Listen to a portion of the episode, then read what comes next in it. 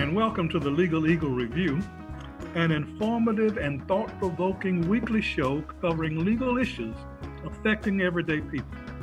We know that there are many things you could be doing with your time, and we appreciate your decision to share this time with us.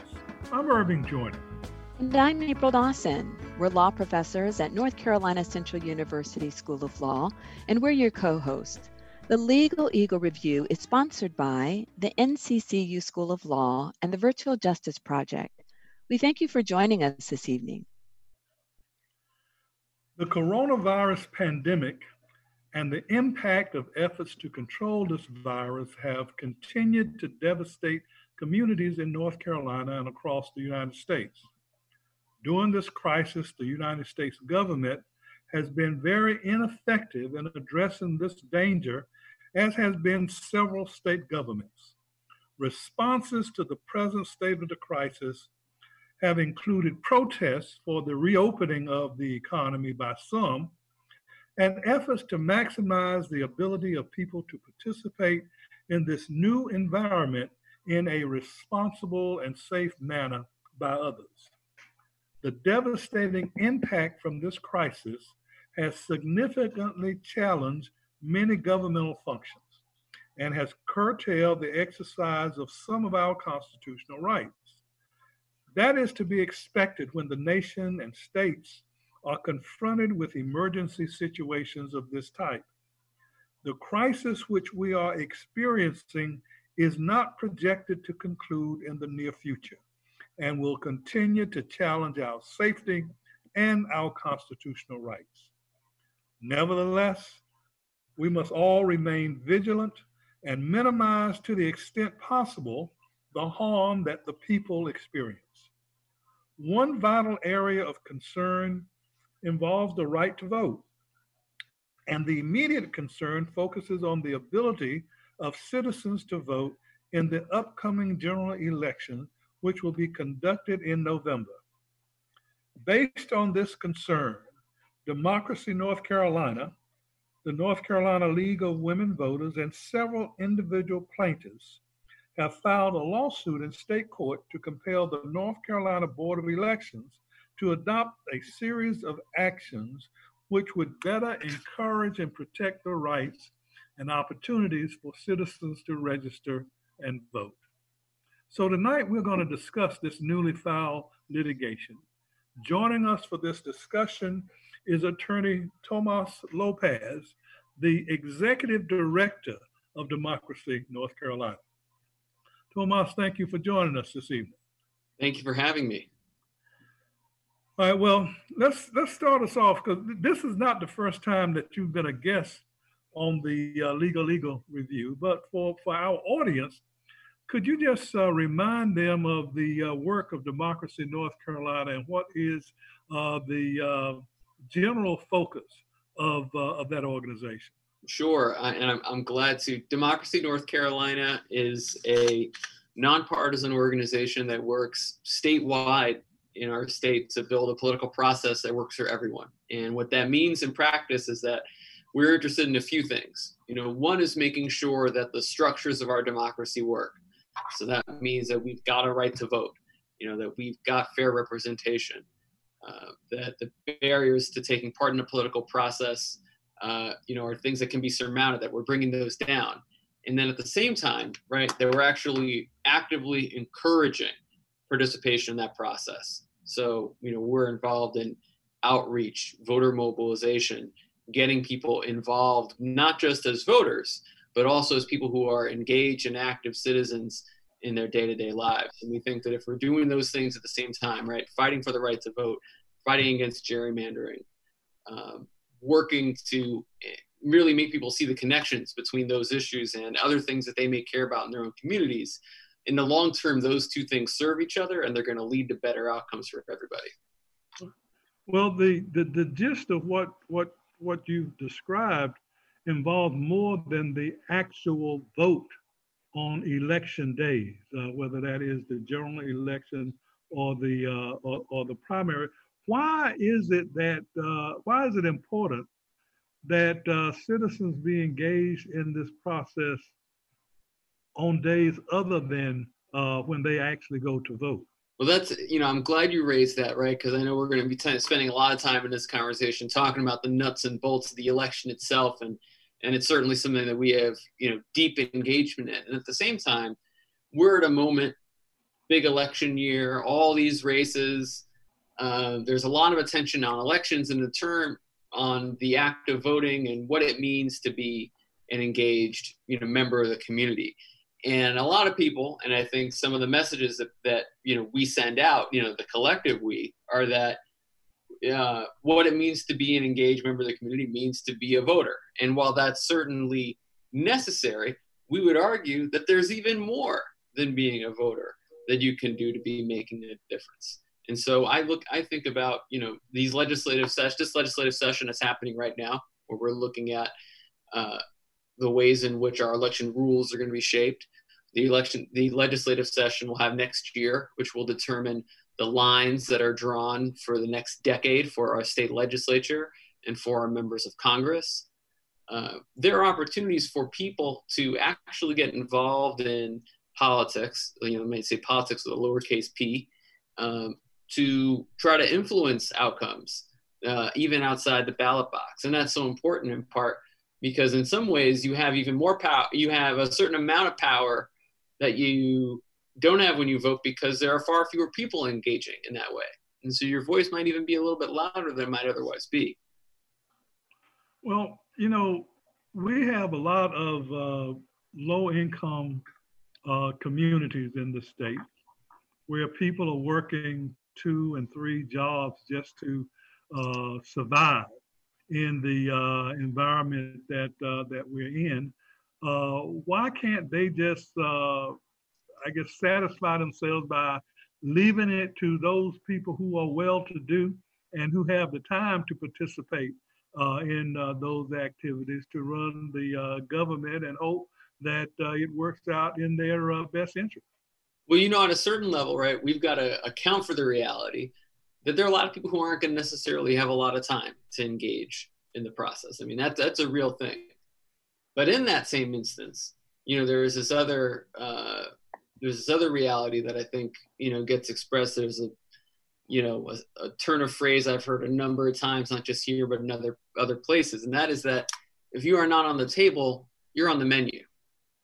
And so, even to the extent that um, if you as an individual may not have time you know when communities are able to come together and and act in some way to make sure their interests are represented whether by a designated community member a very effective representative an organization working on their behalf whatever the case may be that voice becomes very important and there are times where then an individual may be called upon to do something. It may be as simple as calling a lawmaker, sending a letter to their newspaper, um, you know, some individual action. But I do think, um, you know, we can have it. It's probably a, a separate and longer conversation about whether that is fair. But I think the reality is that I think unless our communities speak up in some way, they won't be heard. Well, we, just completed a, uh, a series of primary elections in, in March, just before the uh, coronavirus uh, uh shutdown orders uh, went into place. And uh, my understanding is that you had one of the largest turnouts for primary elections that this state has experienced in a long time. how has the coronavirus itself and what the uh, government is doing to uh, control that uh, impacted uh, the uh, the voting arena? That's a you know that's a great question. It's you know I think it's the one that's kind of led us to be talking here today. And when I think about this, you know I step back and even prior to the novel coronavirus, we thought about 2020 as a high volume, high turnout election year, really high interest um, across regions, across the political spectrum.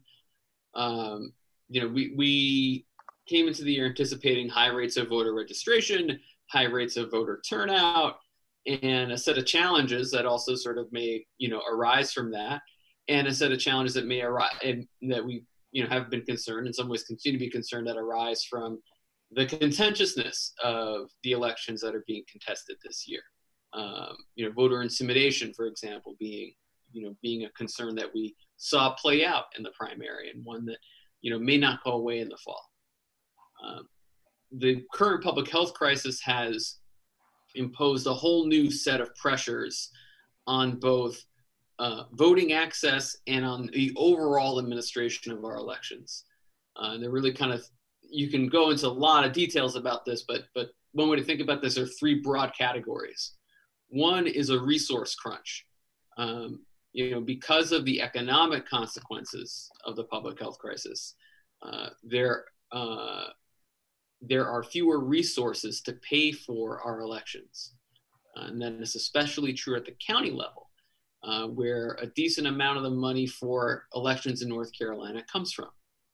Uh, and so, especially in rural counties uh, that don't have the same kind of revenue base as a large urban county, Wake, Durham, Mecklenburg, Guilford, um, you know, you face the possibility of funding shortfalls. Those funding shortfalls could lead to fewer poll workers, fewer polling places, fewer supplies. There's kind of this downstream effect that you get from the resource crunch.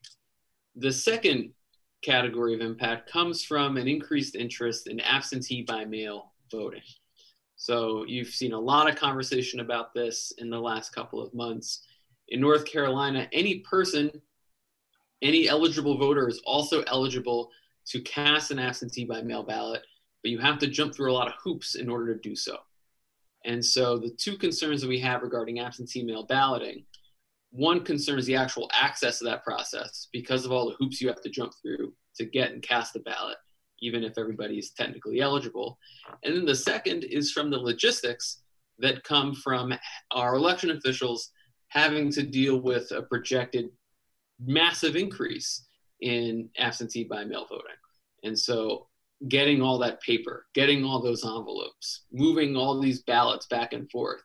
Uh, you know, that is, you know, quite simply a lot of work uh, on top of the work that's already going into the election. And then the third is making sure that we protect in-person voting because there's a there are pressures on in, in-person voting imposed by the crisis. Uh, you know, the first is, uh, you know, how do you administer a polling place if people have to be socially distant, right? But that could mean longer lines that could mean longer waits. How do you how do you allow people to gather vote in person if we're supposed to be avoiding large gatherings right? So that's one challenge right?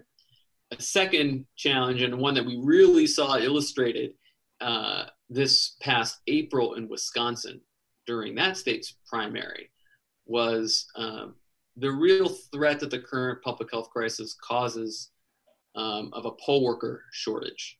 So the average poll worker in North Carolina is about 70 years old, right in uh, the age category that is of highest risk of serious illness from COVID. And uh, what we saw in Wisconsin was large shortfalls in people who were expected to be poll workers deciding not to be poll workers or not being able to serve as poll workers. And so in Milwaukee, you went from having you're supposed to have 180 polling sites on primary day there, and they went to, they ended up having five. Uh, you had long lines. Long lines mean long waits. You also had clusters of people coming together, and so without addressing these issues, you actually end up in this really ne- bad, negatively reinforcing cycle. You have fewer resources, so you're able to have less money for polling places and for um, and for poll workers. Then you turns out you have those fewer places and for, for poll workers, but because of the crisis, you have issues recruiting poll workers. And so then you end up having to close polling places because you don't have enough poll workers. And you have even fewer polling places. This creates an increase, these leads to longer lines, higher health risk, for those in-person polling places and also increases pressure on absentee ballots but the absentee ballots are harder to are difficult to get and cast because as the law currently is you need two witnesses or a notary to uh, submit your ballot. And even to get your ballot in the first place you need to submit a piece of paper either in person or by postal mail. And so the you absent any change in the way elections are run, you know, we face the possibility of a scenario in the fall where we could have late surges in absentee ballot requests that end up overburdening election officials, uh, relatively late consolidation of polling places, which you know not only um, you know we're always concerned about that because of the impact we know that has on voting access. The farther away you put someone from a polling place, the less likely they are to vote. And then there's the question of what polling places get eliminated and for who are the voters for the polling places get eliminated. And then you add it, and then you're concentrating in person voting even further at a moment where we're trying to avoid concentrations of people. Um, the system we have right now is not built to have an election under the current circumstances. And so, you know, when we talk about the changes that we need to see, you know, it, it's about reacting to the reality that we're seeing on the ground a lot to unpack there.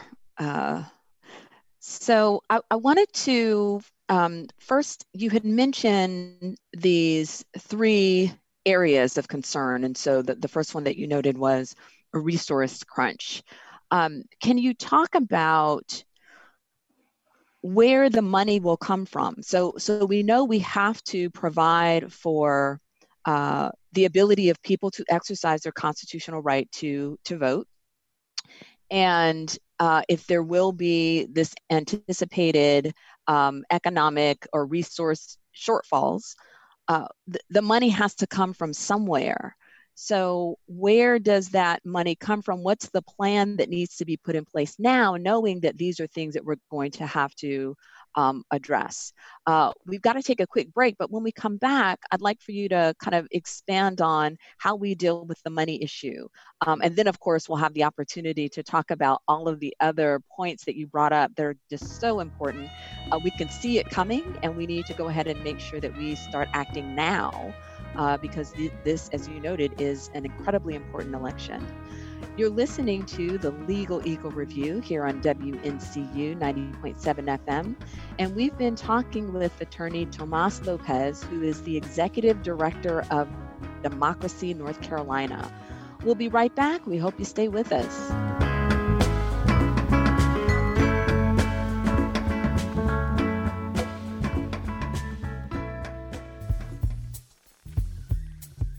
I'm Nastasia Harris a third year law student at North Carolina Central University School of Law, and this is your Virtual Justice Spotlight. We have the freedom to engage in issues we care about, to build power in our communities, and create real change. Through engagement, we choose our leaders and remove those leaders who don't represent our values. Our right to vote gives us that power. The 15th Amendment of the United States Constitution, as well as the Voting Rights Act of 1965, prohibits discrimination in voting based on an individual's race, color, or previous condition of servitude. Though there are federal voting laws and regulations in place, voting policies are primarily made and enforced at the state level. The current North Carolina political system has remained unfair to black and brown voters because it does not allow them to have a voice in their state government. Furthermore, the public health crisis we face today has endangered our democracy by threatening massive disruptions in election administration and facilitation, by limiting new voter registrations and safe environments for in person voting. Despite these many challenges, all states must abide by the 15th Amendment and the Voting Rights Act.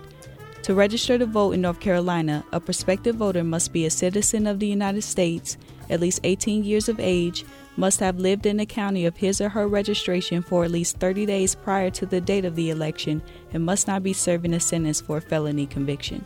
Your vote is your voice. Let it be heard. More information is at democracync.org. Virtual Justice at the NCCU School of Law is the intersection of technology and the legal clinical program. I'm Nastasia Harris. Thanks for listening.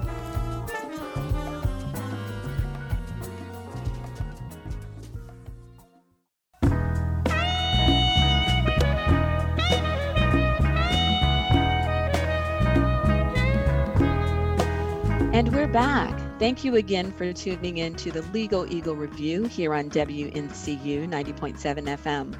I'm April Dawson, and my co host Irving Joyner and I have been talking with Tomas Lopez, who is the Executive Director of Democracy North Carolina.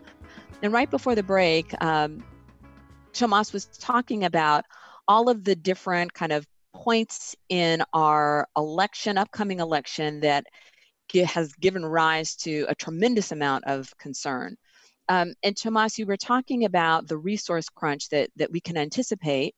Can you talk a little bit more about what the solutions are that will allow uh, counties to be able to pay for the needed election, um, you know, requirements?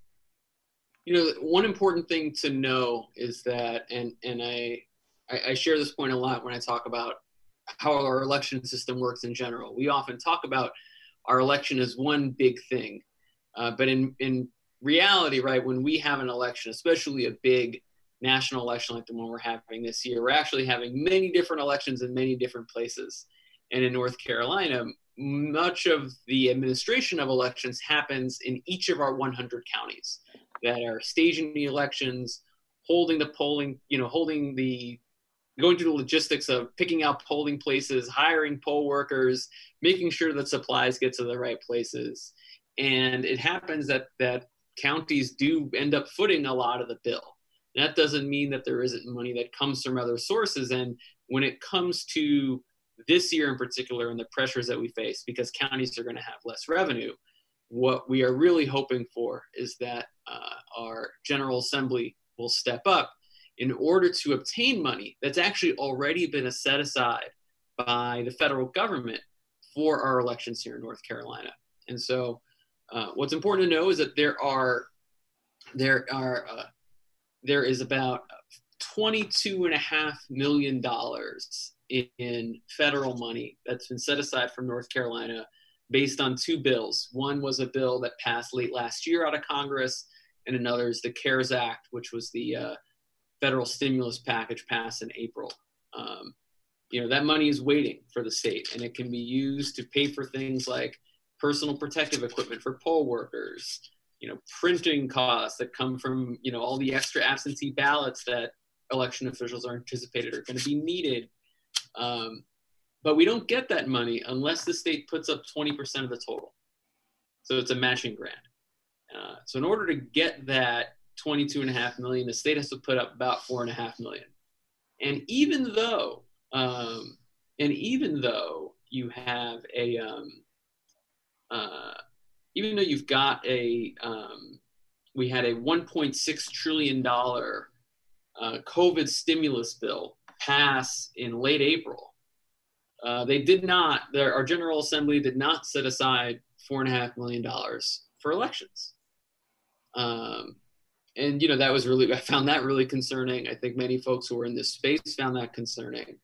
Um, but the fact is, this can still get done uh, but it needs to get done sooner rather than later. Uh, and so, and at the time of recording, there has been a bill introduced that, among other things, um, you know, does include this money, and you know that money is very needed. And I know we'll we'll end up talking about that a bit later, but that is, you know, the first building block is that money.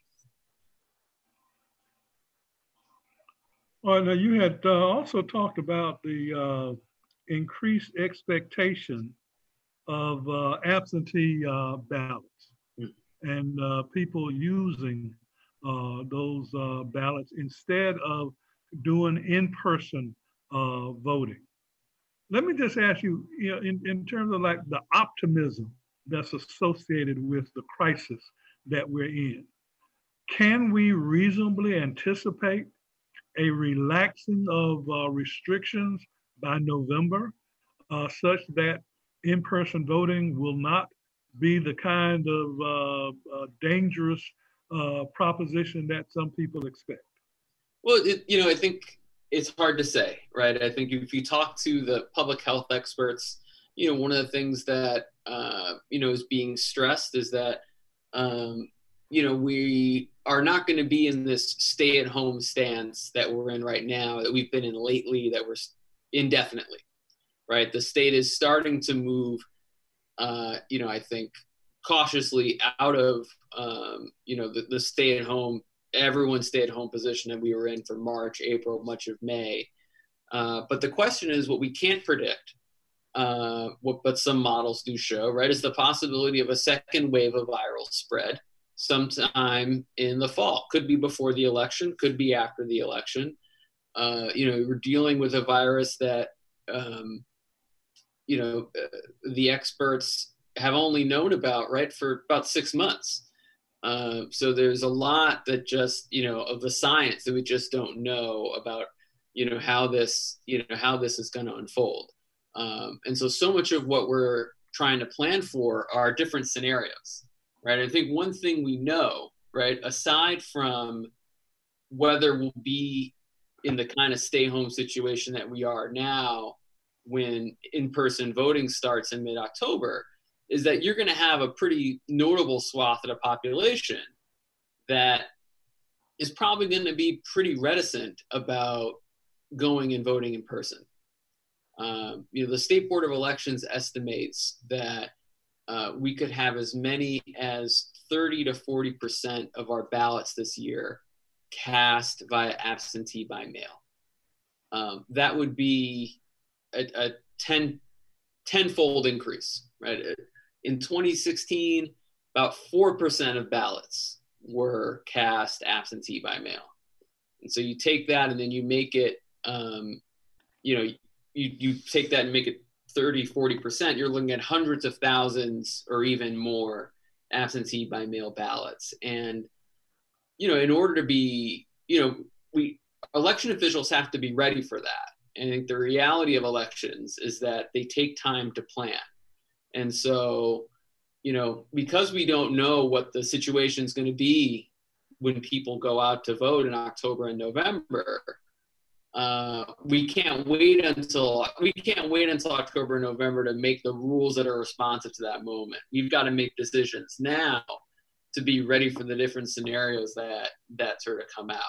And so, you know, one of the concerns I have in terms of absentee ballots are one again this logistics piece of it, right? Making sure that counties have what they need in terms of you know being able to get a hold of the supply chain to get the envelopes, the ink, you know, all the stuff that they need to actually uh, cast, you know, actually sort of send out ballot request forms, get ballots out, get ballots back.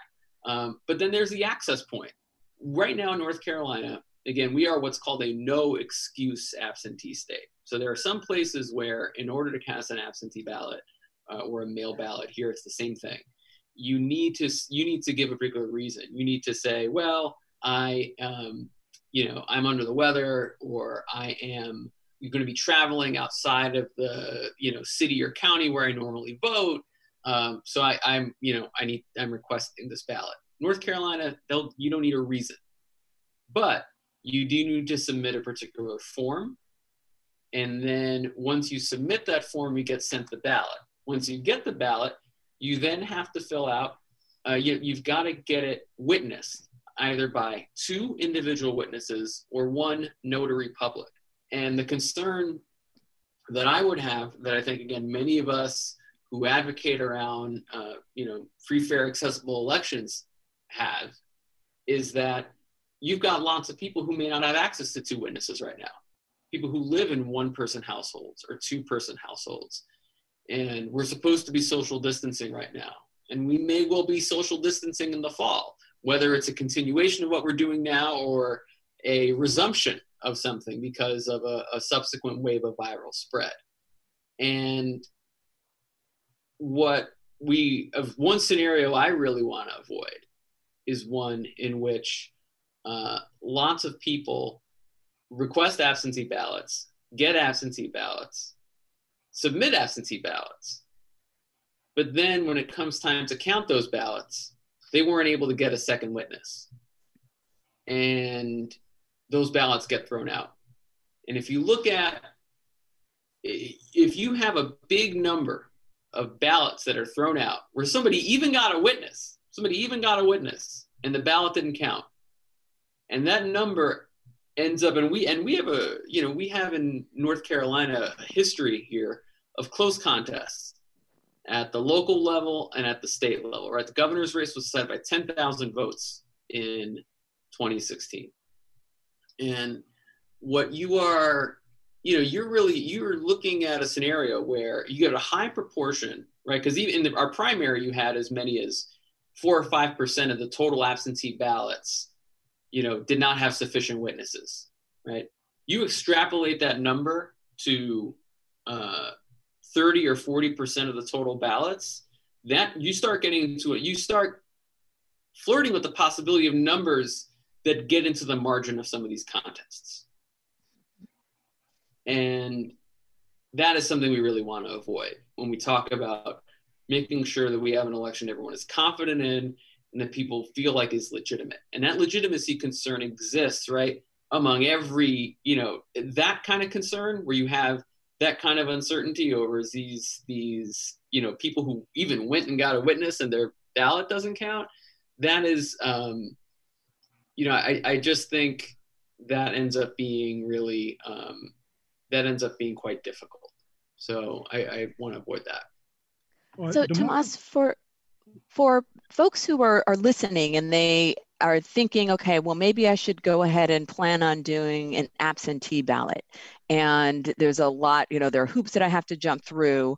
What's the process? What should folks start thinking about now if they already anticipate that uh, casting their vote, vote by mail is the best thing for them? Like when does it become available? Uh, how you know long do you have to to mail the ballot? What should they be thinking about now? So one one important thing to know is um, there's a decent chance that the rules we have right now may be different a few weeks from now, or by the time you're really thinking about voting, right? Because this stuff is being uh, you know, worked out in the General Assembly. It's also being litigated. You know, so there there is some uncertainty. Uh, what we do know is, uh, you know, as things currently stand, and I think where it will stand afterward, right, is you have to submit. Your first step is submitting an absentee ballot request form. So you have to submit this form, provide some information about yourself, uh, and get that to your county board of elections. Right now, the only way in which you can do that is by uh, printing out the form and mailing it to your county board of elections or by going to your county board of elections and submitting it in person. Uh, our hope is that um, we will come out of all these processes with an option for people to email that form uh, and also use an online portal to get that form um, so that it's not just you know snail mail or, or going somewhere that you don't necessarily want to go uh, you know especially in the current situation um, then what will happen is uh, absentee ballots will start going out to voters in September. Um, so if you request a ballot over the summer, you'll you should end up getting that ballot actually relatively early on. But you can request ballots, you know, through much of the fall and still get one. Uh, you'll get one, and there will be a set of instructions that you'll have to follow in order, you know, sign in this particular place. Then there's an envelope you have to sign, and you know, under the current law, you need two witnesses, and the witnesses need to sign in a particular place. And so you really have to make sure that you're following these steps correctly to make sure that your ballot ends up counting. Um, you still have the option, if you request an absentee ballot, to um, uh, go vote in person. Um, you know, but again, you should talk to your uh, county board of elections to make sure you're clear on the procedures of what to do with your absentee ballot if you go and do that. You know, kind of, uh, you know, an ideal is to, you know, a good rule of thumb is to kind of, if you have it, take it with you so that they can take it from you. And this way they kind of mark it and they say, okay, this is, you know, this person decided to vote, you know, this person decided to vote in person instead of casting the absentee ballot. And what about those folks? What about those folks who want to register and also do absentee? So we know with the early voting, you can, you know, cast your ballot and you can also register to vote. How does that work with the absentee ballots? You have to register first and then request it. Can yeah, you do think, that one stop? You know, my my um, you know, my understanding is actually, you know, a I have to, my understanding is that the request form can act as a registration form to provide sort of all the necessary information, but that's something to check with again, your county board of elections about to be sure about sort of what they're doing in practice.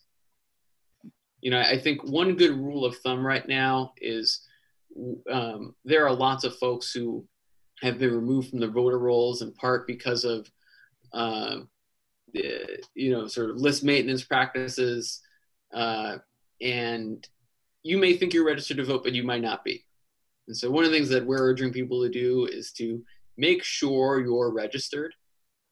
And if you're not registered, go ahead and register again. And if you have a driver's license or other DMV ID, you can actually now register to vote online.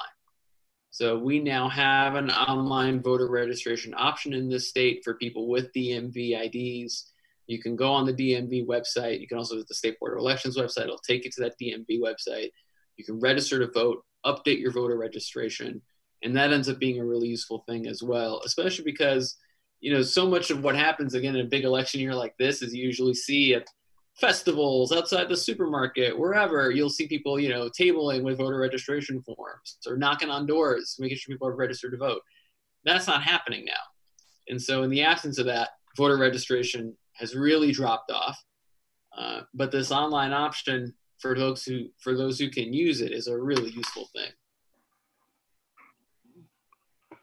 Uh, we um, we are aware that recently that uh, Democracy North Carolina, the uh, League of uh, Women Voters, uh, and uh, other individual plaintiffs filed a lawsuit uh, in an effort to address proactively some of the problems and concerns that you have about about the voting process in in November and I know we're close to our break time uh, right now. But can you just kind of briefly uh, uh, talk about why uh, you uh, filed this this action?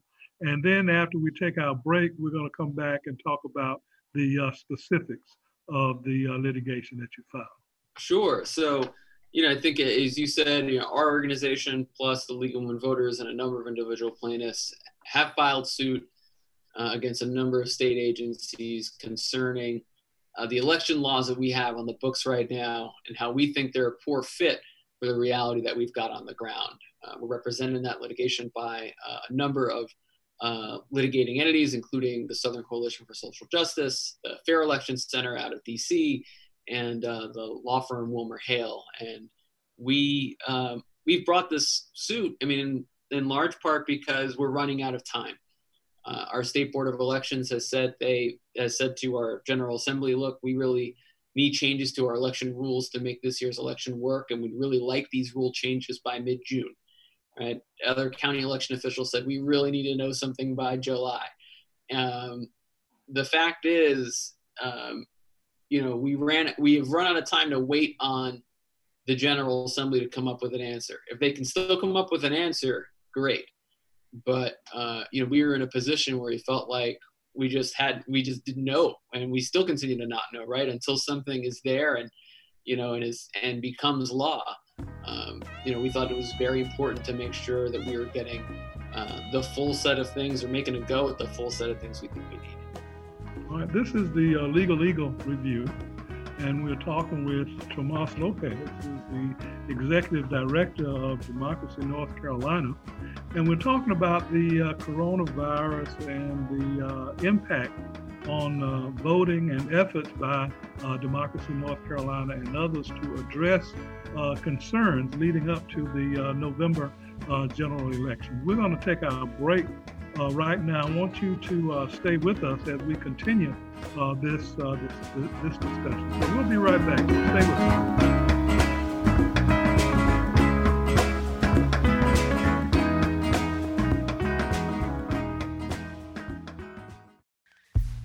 Since 2010, the North Carolina Central University School of Law has been at the forefront of virtual legal education with the launch of its Virtual Justice Project. The Virtual Justice Project is an innovation in legal education and technology. NCCU School of Law pioneered this approach to address the underrepresentation of African American lawyers and a lack of access to justice for low income and marginalized communities. Virtual pre law courses prepare students, wherever they are, for the rigor of law school. The Know Your Rights series offers legal information sessions that empower participants to understand the law and to promote self advocacy. Both the pre law courses and the legal information sessions are made possible through telepresence and high definition video conferencing. Course listings and contact information, along with more detail about the Virtual Justice Project, are on the NCCU Law website at law.nccu.edu.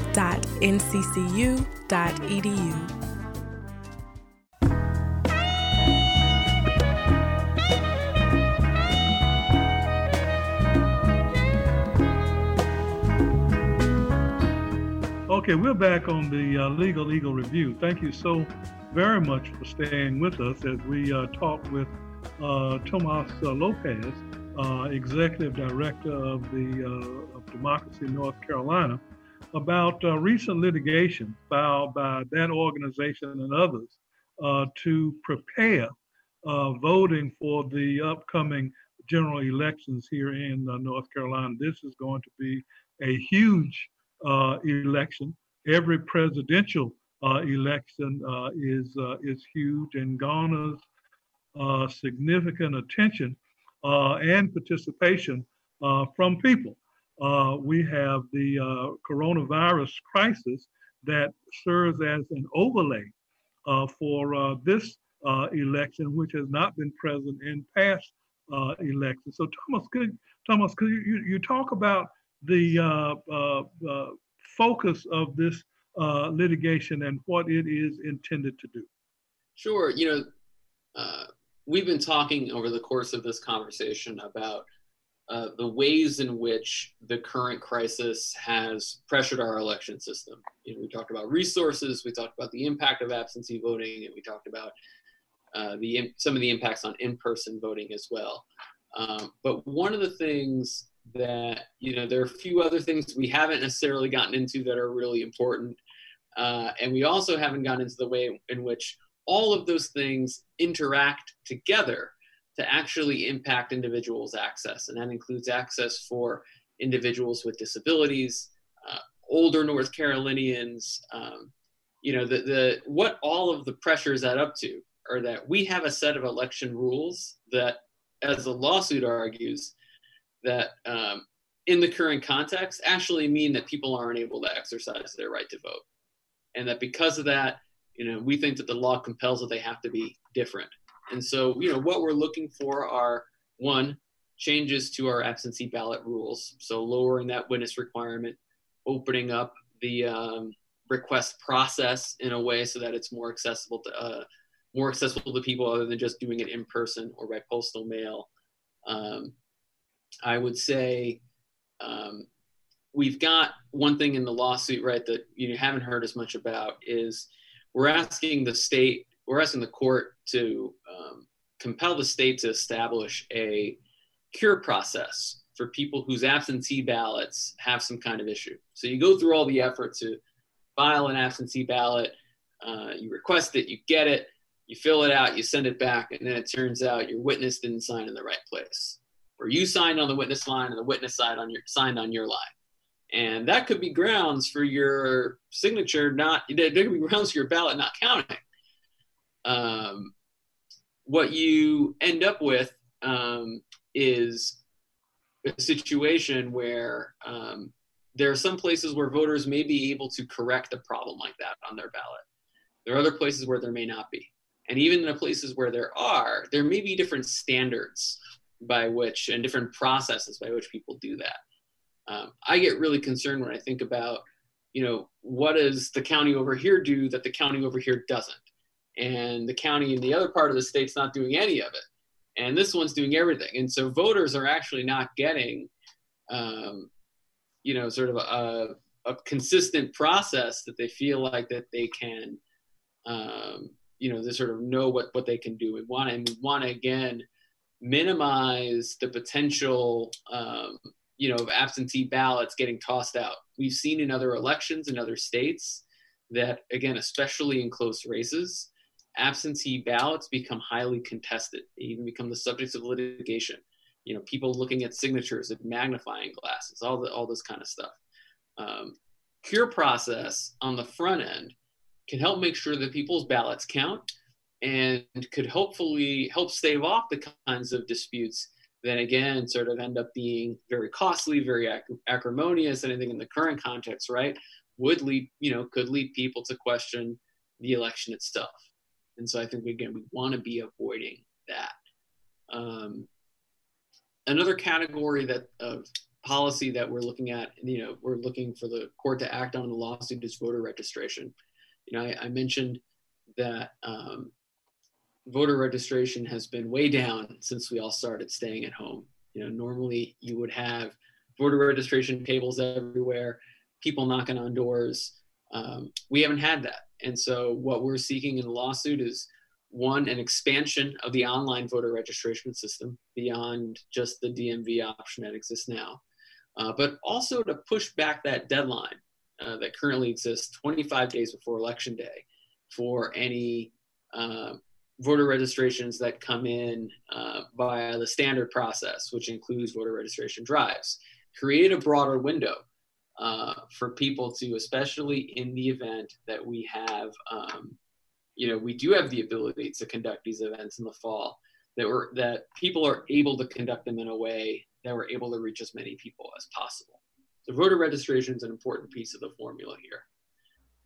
Another piece of it is protecting in-person voting. And what we mean by that is that we are not looking for an all-mail election, right? That is a point that we have heard a lot over the past couple of months. Uh, you know, I, I, think a concern among folks that, you know, could we be facing an election that is cast entirely by mail? You know, I think as far as I'm concerned, and I think that's true for many people who work on this issue in North Carolina, that'd be an absolute last ditch scenario. Um, people in North Carolina are used to voting in person. Voting in person is far and away the most popular way to cast a ballot in this state. We want to make sure that people are able to do so and are able to do so safely. One important hinge point for that is on early in person voting. So that's the 17 day early voting period that precedes election day, right? So that'll happen from October 15th through the 31st this year.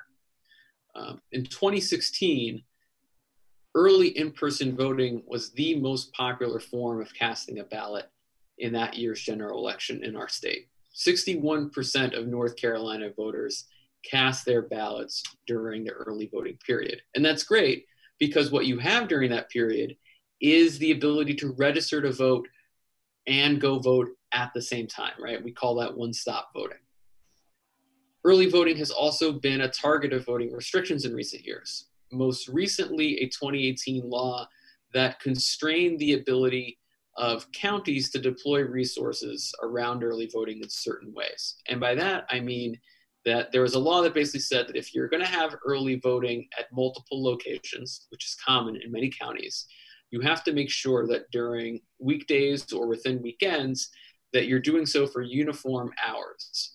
While that sounds like that might be a decent thing, what you end up with is a situation that because counties are paying for early voting, they end up having less money for polling locations, especially if they don't have a lot of resources to begin with. And so, for example, if you want to have voting available at the church, the school, and the community center, it might have previously been the case that you could make them available at one location in the morning and another in the afternoon and a third on the weekend. Now, what the law says is you're going to have that. They need to be the same hours Monday through Friday, or the same hours on both Saturday and Sunday, whatever weekend day you're having that.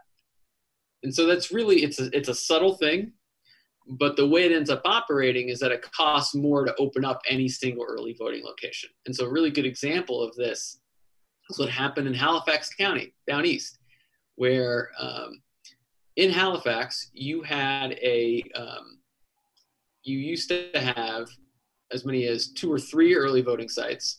In the 2018 general election, you only had one. Uh, and that was, uh, again, kind of connected to the resources or the lack thereof, right? They were unable to keep all those sites open for the same amount of time. And I realized, you know, I might have exposed myself not necessarily being sort of a native down east. Don't know Halifax counts as all the way down east, but, you know, for somebody who lives in Durham, it's east enough uh, and sort of the core point being right that you've got uh, you've got a situation where this is going to fall more on your Halifax counties, your counties that have lower revenue bases to begin with than your Wakes, your Durhams, your Mecklenburgs.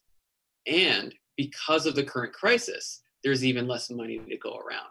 And so, what we're asking the court to do is to lift those restrictions to make sure that, especially at a time of social distancing, we end up with more places to go vote in person, not fewer.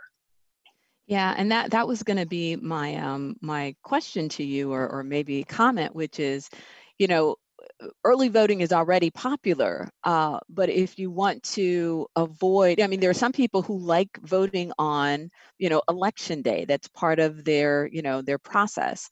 Uh, but there will be more people that will want to do early voting if they still want to vote in person.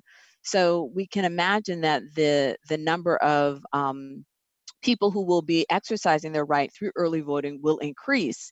And to your point, if you have the early voting poll places being reduced at the same time that you've got more people who want to exercise their right in the early voting period then you've got you know the crowds and the long lines and and that puts everyone's health at risk. Yeah yeah that's exactly right. I mean we're it's it's about being able to take a a situation where um, you know you could end up having to socially distance and make, make sure we're really prepared for it. You know the the other issue uh, as well is that uh, the you talked about 61 percent of the uh, voting population voting during the early voting period.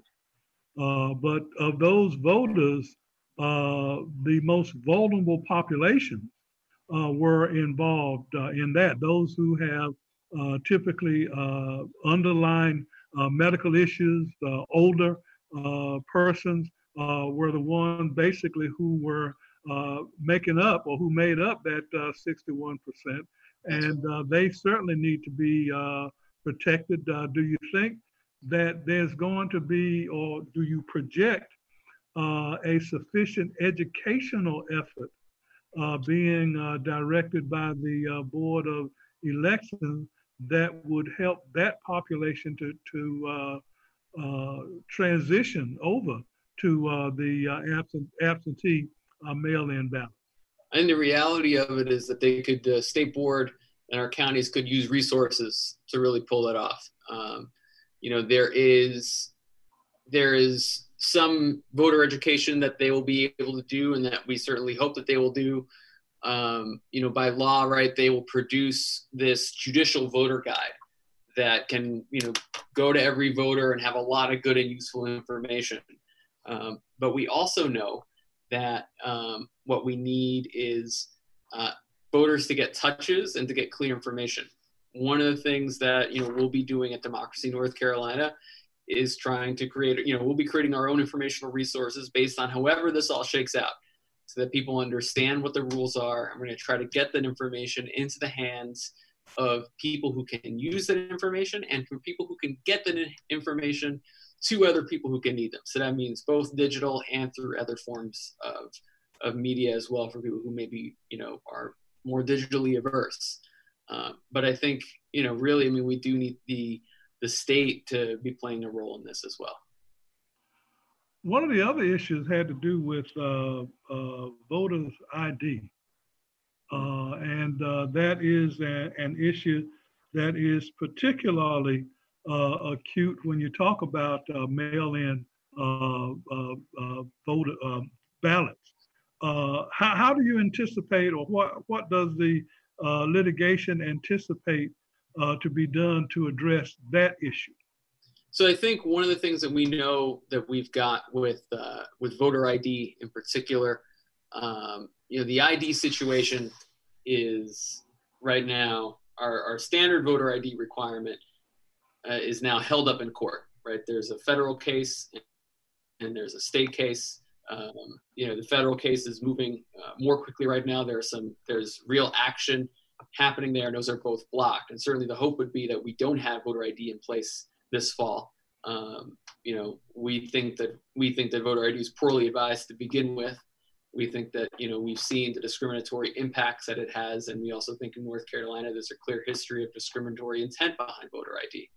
Uh, at the same time, even if you were to set aside those issues, the idea of putting in putting in place a new requirement for this year's election at the point of the general election in the middle of this unprecedented public health crisis just seems from an administrative perspective to be a really bad idea.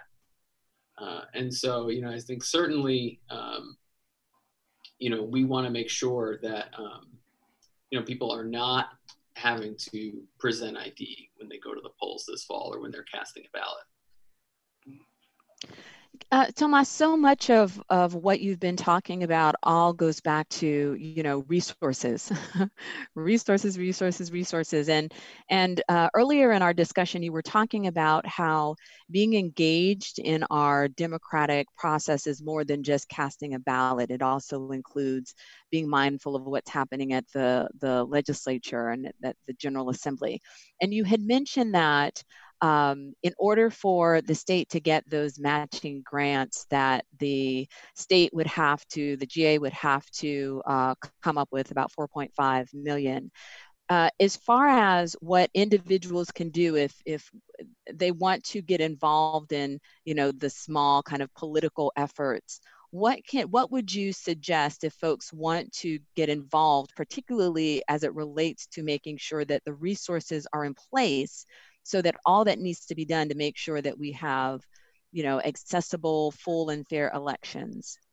I would encourage people to visit democracync.org we've got a whole set of things that people can be doing to take part to contact their lawmakers to get involved in themselves and activities that we're going to be have going on not just to lower the barriers to voting access this fall but to make sure that whatever the barriers look like that we're helping people surmount them so the spot that we're in now is we are trying to think about this not just in terms of okay we've got to sort of make sure that we've got the best rules that we can but to use this as an opportunity to say to people look you care about voting access you care about getting out the vote get fired up now about fighting for the best rules we can and then keep that fire going because then we're going to need to help people connect get connected to good information and for opportunities to cast the ballot. And so, again, if you visit democracync.org, you get introduced to all kinds of ways in which you can comment directly to lawmakers, message lawmakers. Uh, there'll be trainings. You know, we're, we're starting to have trainings on how to use the online voter registration system. Uh, you know, we're having some online voter registration parties. Uh, you know, with in different parts of the state. So we are we are again working on both both fronts at the same time, both fighting to make the rules as better as the best that they can be, but also to make sure whatever the rules are, whatever they end up being after litigation, after lawmaking, whatever all that looks like, that people have the ability to cast their ballot and they use it. All right. Well, we're out of time. We'd like to thank our guest, Attorney Tomas Lopez, who is the Executive Director of Democracy North Carolina. And uh, Tomas, thank you for all of the hard work that you and your organization are doing.